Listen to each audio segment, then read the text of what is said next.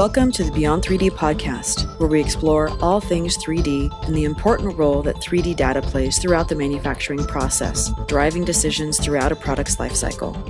Here, we talk with industry analysts, business owners, developers, and industry influencers, and hear real stories that you can relate to and learn from, and know which trends and technologies apply to your business. So join us as we go beyond 3D.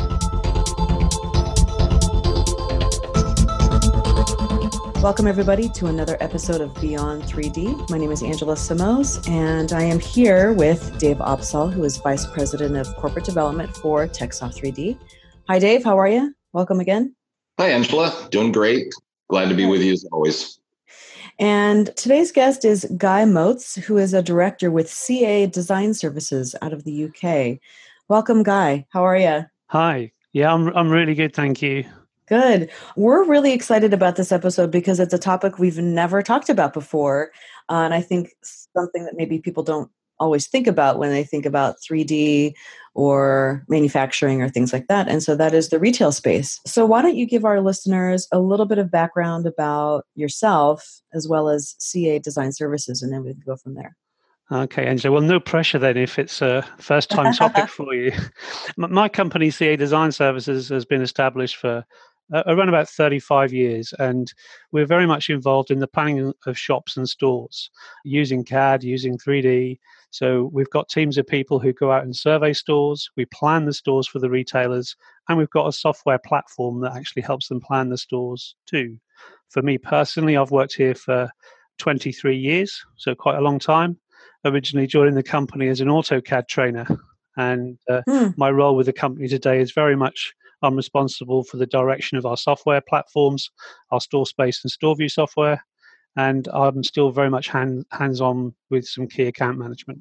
Excellent. So, this is something that I think everybody can relate to, right? Because we all walk into to some sort of store almost on a daily basis, right? Whether it's the grocery store or a clothing store or a, a CVS, something, right? We're we're all walking into stores. So, how has retail changed over the past few years since you've been in the space for so long?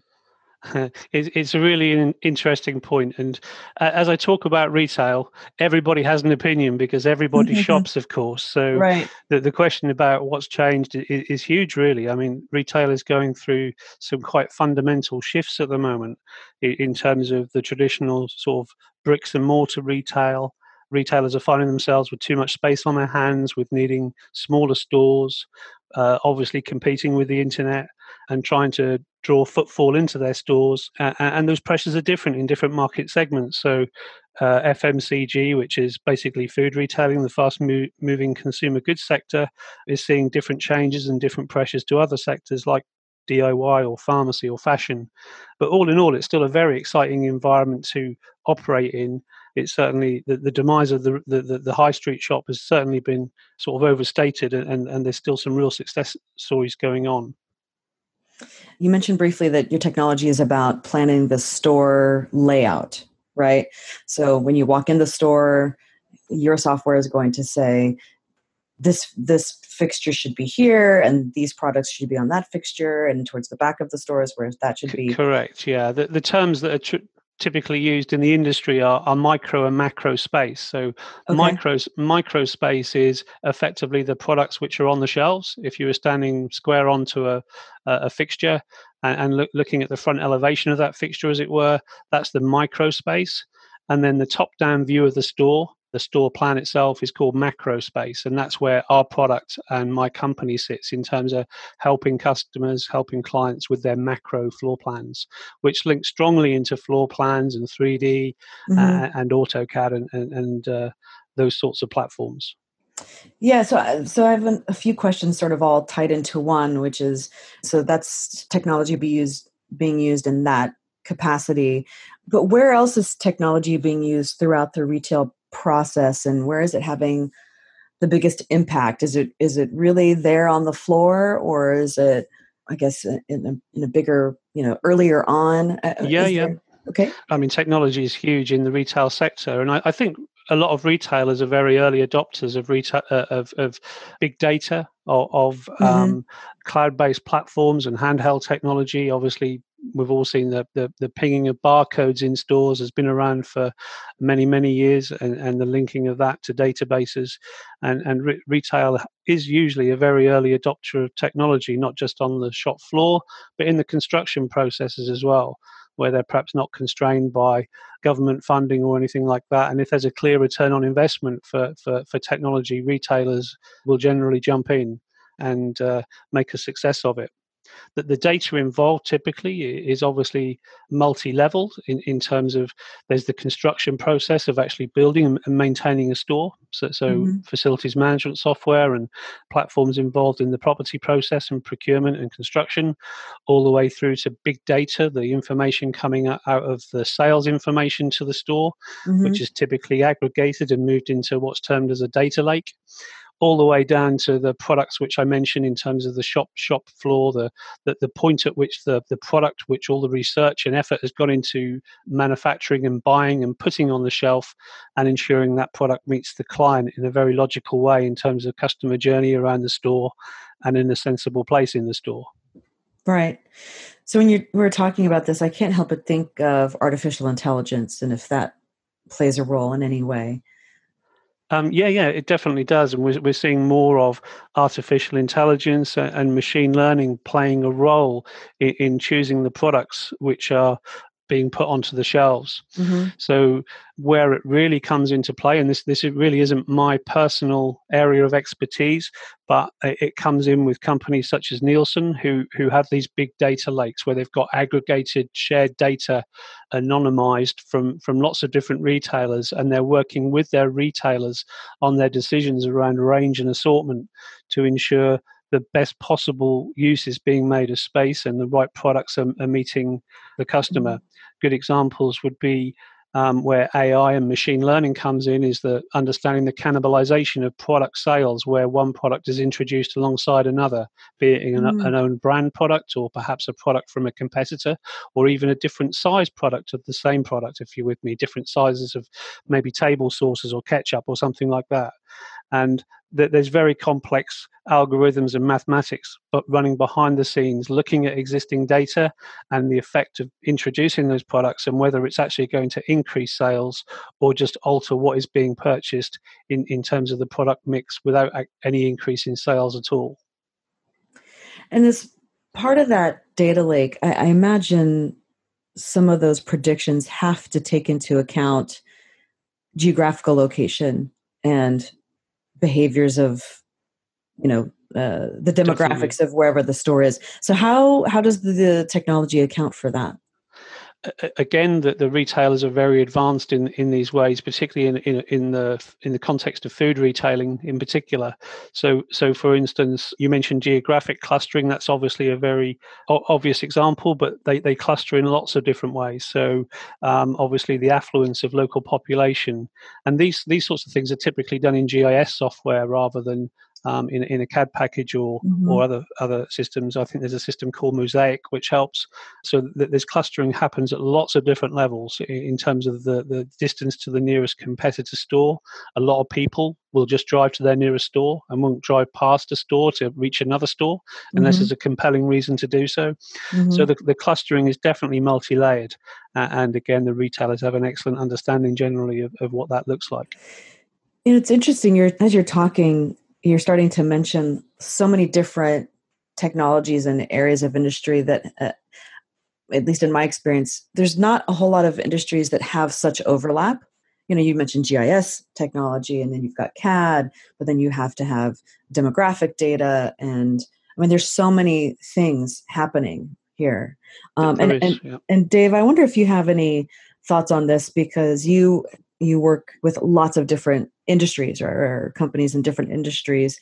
What's your take on on, on that and um, just the the great overlap? Because uh, I mean, when we talk, talk about the data lake, I'm thinking this is probably one of the biggest lakes that uh, we've we've um, really encountered or talked about. At, or maybe I'm maybe I'm wrong, but I just was curious on your thoughts around that. I think yeah, it's it's a really interesting question, and uh, I hadn't considered it before. But you're right. You know, the data sources for what it is that CA Design Services is doing uh, is much more than what I would normally expect to see in a manufacturing company. I think the closest thing that comes to it is uh, is what's happening in the Internet of Things. You know, it's the amount and right. the volume of data. You know that uh, is probably similar. You know, when you start having all of these manufactured products, you know, sending information over the internet, the the volume of data is going to go up, but the dispersion of sources, the different places. You know, I'm I'm sitting there as I was listening uh, to Guy talk, thinking about, yeah, there's there's a demographic database, there's you know an Esri or a GIS database, there's the database, the architectural plans for the store. I mean, it's just it's endless. It, it's it, it actually dwarfs what I would expect to see in a manufacturing company. And there's a huge, huge amount of consumer research comes into play as well. So, for instance, there may be an increase at the moment in in craft beers, and so understanding mm-hmm. whether the local demographics of a store have got the kind of people locally who would be seeking to go into a store and buy craft beers. And so, two, two stores that, that are ident- identically sized would, would have perhaps different range and assortment in depending on that local population. And th- there is a big move at the moment into what's called store specific planogramming, whereas instead of just having the same range in every store, um, mm-hmm. um, that it's been heavily tailored to the local population. A, a store at the end of the day is a map it, it's a map. and on the technology front, a lot of the retailers are looking at in-store navigation and putting beacons in now, and mm. being able to mm-hmm. download an app so that you can actually be guided to the right product. That potentially you could have augmented reality running on your phone with with special offers flashing up as you walk down an aisle, actually highlighting and pointing to a product on a shelf, which it knows that you would be likely to buy based upon your previous buying habits and patterns. All these things are coming on on stream uh, and will certainly in the next few years be on everybody's mobile phone. Guy, there's another question that came to mind uh, as I was listening, which was I think most people have an understanding that there's some amount of analysis that goes into where do you put a product on a shelf. But what I'm not sure most people understand is the relationship between where things are, the, the fixtures in the store for certain things, and you you mentioned something interesting when we were talking the other day about can you can you share with our audience the banana example? Yeah, yeah, sure. Well, I, I mean, I, I, thought of another example after we talked as well uh, around about how important the site is as well. Because again, if there's on-site parking for a for a mega store of some description, the retailers generally understand the importance, or even if it's in a shopping mall, the importance of actually parking your car. Uh, and a high percentage of your satisfaction with a shopping trip is actually was my car safe and was my my walk from my car to the shop actually mm-hmm. enjoyable and safe and and the facilities. So the retailers at, at, the very starting point of a customer journey understand that very well as well. So I, nobody ever parks next door to the places where the trolleys are pushed into for fear of having their cars banged uh, by somebody with a trolley or something like that so the example I gave you uh, on the bananas were, were, were uh, the, the, clash between the store planning process, the layout process, that macro space um, planning, which I, I, touched on right at the start, and, and, the replenishment. So, so bananas I gave as an example as, as being one of the most replenished categories in a store, and if the doors through to the back of house warehouse are put in the wrong place as the as the store is designed by the architect, it actually means the recruitment of an additional member of staff if that banana store in the back of house um, is a long distance away from where the bananas are being sold from. Um, one of the things our software does for one of our clients is actually calculates the distance between the back of house freezers and the freezers on the sales floor. They know they've got maybe a 15 minute window of opportunity from the moment that cage is pulled out from the back of store to when the products have to be reinserted on the sales floor into a freezer. So, mm-hmm. so that, that distance is crucial as well. And our software will actually report on that for, for one of our clients. That's a, cru- uh, a critical metric to, to ensure that ice cream hasn't defrosted and been refrozen and you're giving mm-hmm. somebody food poisoning. So all these things have a distance that can be pulled back to a drawing, can be pulled back to a CAD, CAD file, and could be potentially reported on from a website at some point. Considering the the people that are involved in the workflow for any store chain guy, how how critical is it that the experience that your software gives them is tailored specifically to their needs? I mean, these are not people that typically understand CAD very well, are they? No, so so we, we have a, a version of our, our software called Store Space Planner, which is, is an OEM AutoCAD version, and, basically the the complexity of AutoCAD and the ribbons and, and all of that is actually hidden from the user, and there's quite a simple toolbar and set of tools used to drag and drop planograms um, from a database directly onto the AutoCAD fixtures on the store. So, other than understanding the concept of uh, a paper space and how to create a block and to zoom in and out with your wheel, that's really all the AutoCAD functionality you need to be able to use our software and, and use it in a store planning environment. Yeah, because I imagine, you know, going back to the knowing the the nuances of a local store, right? Someone on the floor that day I'm thinking of like uh, uh, if it rains and they decide, oh, we need to put the umbrellas at the front of the house, right? Yeah. Because it's raining. How do you account for that kind of change that happens on the fly that way? Because according to the store plan, the umbrellas were either halfway through or at the back of the house. But you know, oh, it's raining. We got to move to the front. Is the person on the the floor able to implement that kind of a change to to make sure that that data is being fed because like oh wow we had a big uplift in umbrella sales today. I wonder why that was. Well, it's because they were moved, right? How do you capture yeah. that kind of data? Um, that that kind of data is attached to the fixtures on a, on a, on a store plan. So just just as long as the umbrella stand has been specified as a piece of fixture for that store, obviously if it's on wheels or, or, or suitable uh, as an item to be moved, it could be moved to the front of the store probably a better example is perhaps um, retailers looking at the weather forecast. So mm-hmm. even though even though they don't change the share of space perhaps within within the fixtures, if it's going to be a sunny weather and they know they're going to be selling a lot of burgers and sausages and barbecue kind of stuff, what they do is they ensure there's a lot of stock at the back of house so that those shelves can be uh, uh, replenished very quickly because they know they're going to be rushed off their feet with barbecuing if the weather forecast is good and, and the, the, weather forecast can have a dramatic impact on the takings of a store uh, and the ability and need to restock those shelves quite quickly.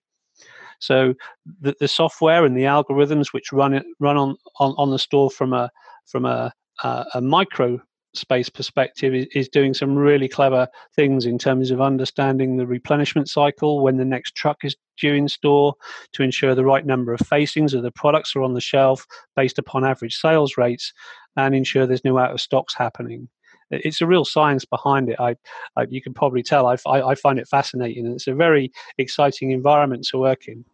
No, it is, and I, with every new data set that you mention, I'm just it makes me go, oh my God, yeah, that's right. Because you talked about the safety aspect, right?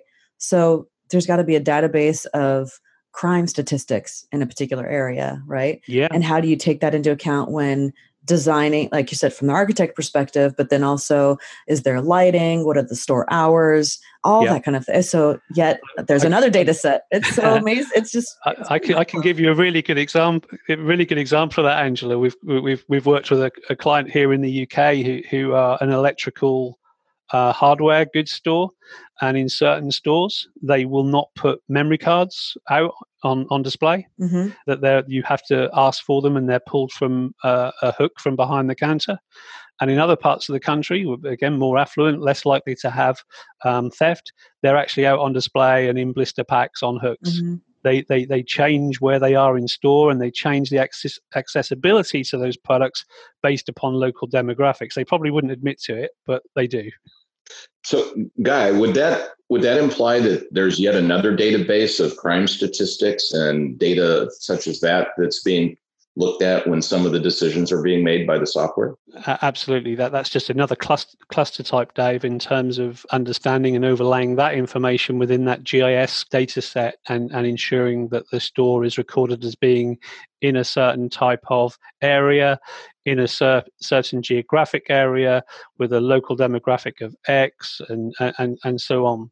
And, and and here in the UK, and I know it's the same in the US, for instance, there's like different licensing laws in different different parts of the country in terms of alcohol availability mm-hmm. being mm-hmm. sold. So so again, that would change the layout. That would change the the, the opening hours even in certain part of the UK. There's there's uh, gates on the end of the alcohol aisle, and under 18s aren't allowed in that aisle within the store. Interesting. It, it also makes me think of um, a grocery store in my parents' hometown in uh, Northern California.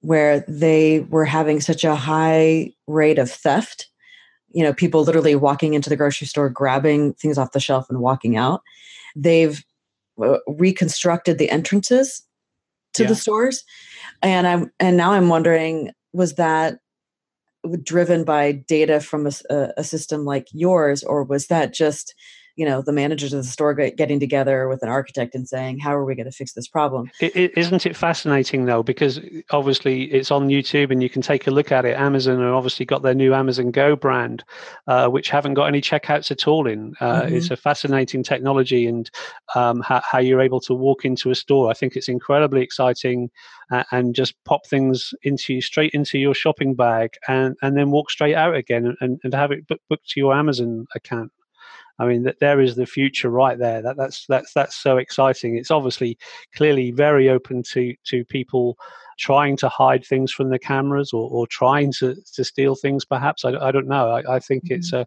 incre- incredible technology they've got running and very exciting as to how that's going going to develop and a, a great example as i say said at the outset of, of retailers being very early adopters of technology uh, and trying these things out, and then these th- these technologies then typically feed into other industries.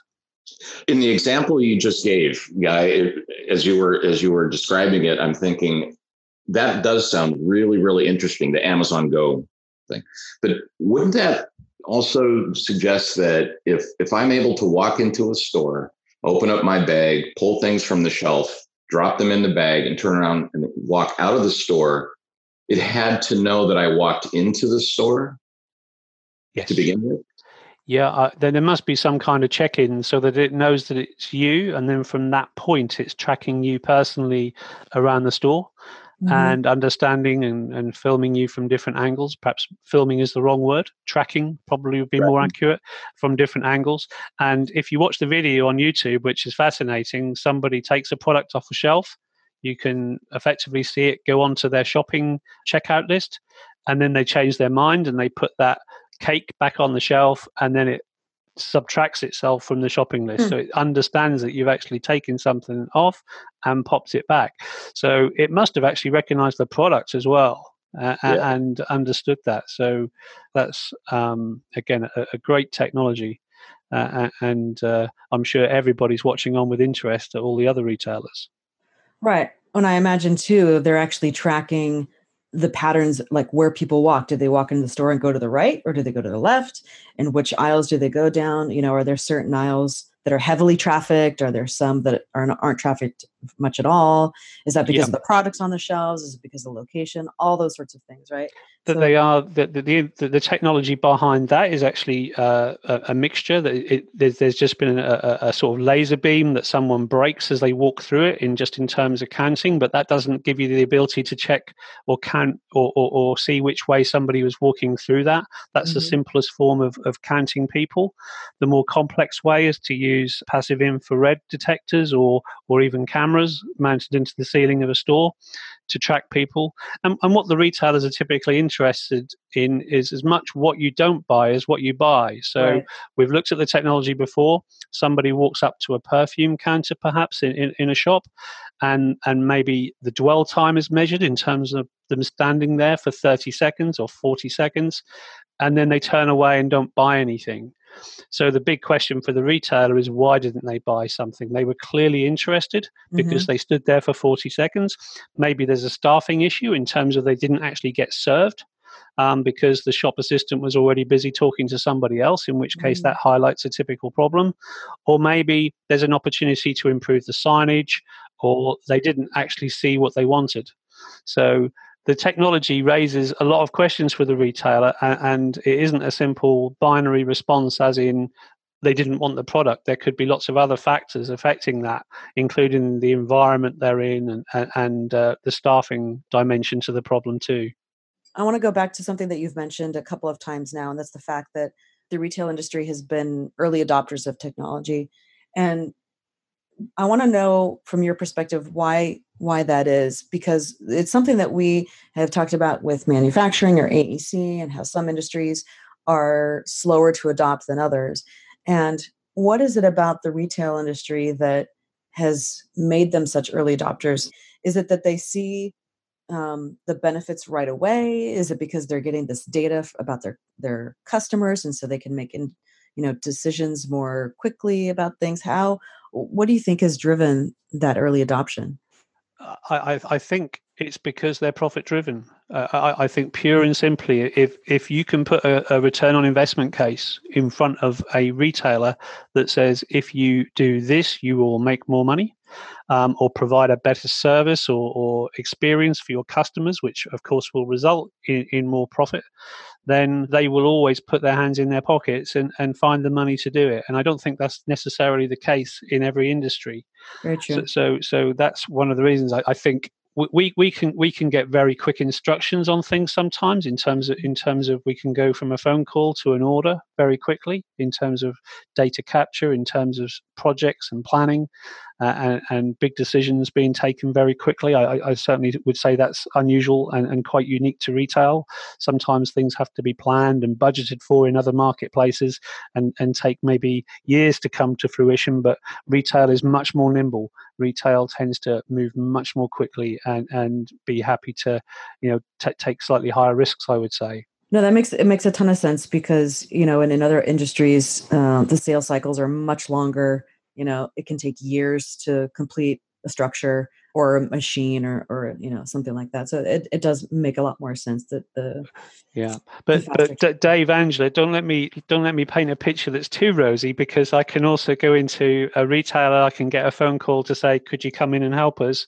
And i look at their processes and and i say where are all your store plans? Oh we haven't got any how do you oh, currently how, how, do you how do you currently plan your stores? Oh we use excel and powerpoint you know so, so that there are some really really big retailers out there who haven't got these things in place uh, and and who who need to do the investment uh, and uh, who don't realize the, the, the equity and the value that they've got in store plans uh, and and making a difference using these sort of software tools. And, and, it's very much a cultural thing between retailers as well, I think, because sometimes we'll come across a retailer who have actively fostered and encouraged a, a, an atmosphere of entrepreneurialism um, mm-hmm. within their store managers to, to give them the latitude and, and to say, move those umbrellas to the front of the store and you know make some local decisions on things. Whereas other retailers are much more rigid to say our headquarters knows best. You must follow this to the letter mm-hmm. and, and and not have that level of localism as it were. So that can vary enormously from retailer to retailer. The problem with the former one which is where you've encouraged the the, the, the store manager to, to be more entrepreneurial is you'll get ones that will do it very well uh, and perhaps even outperform the head office headquarters model.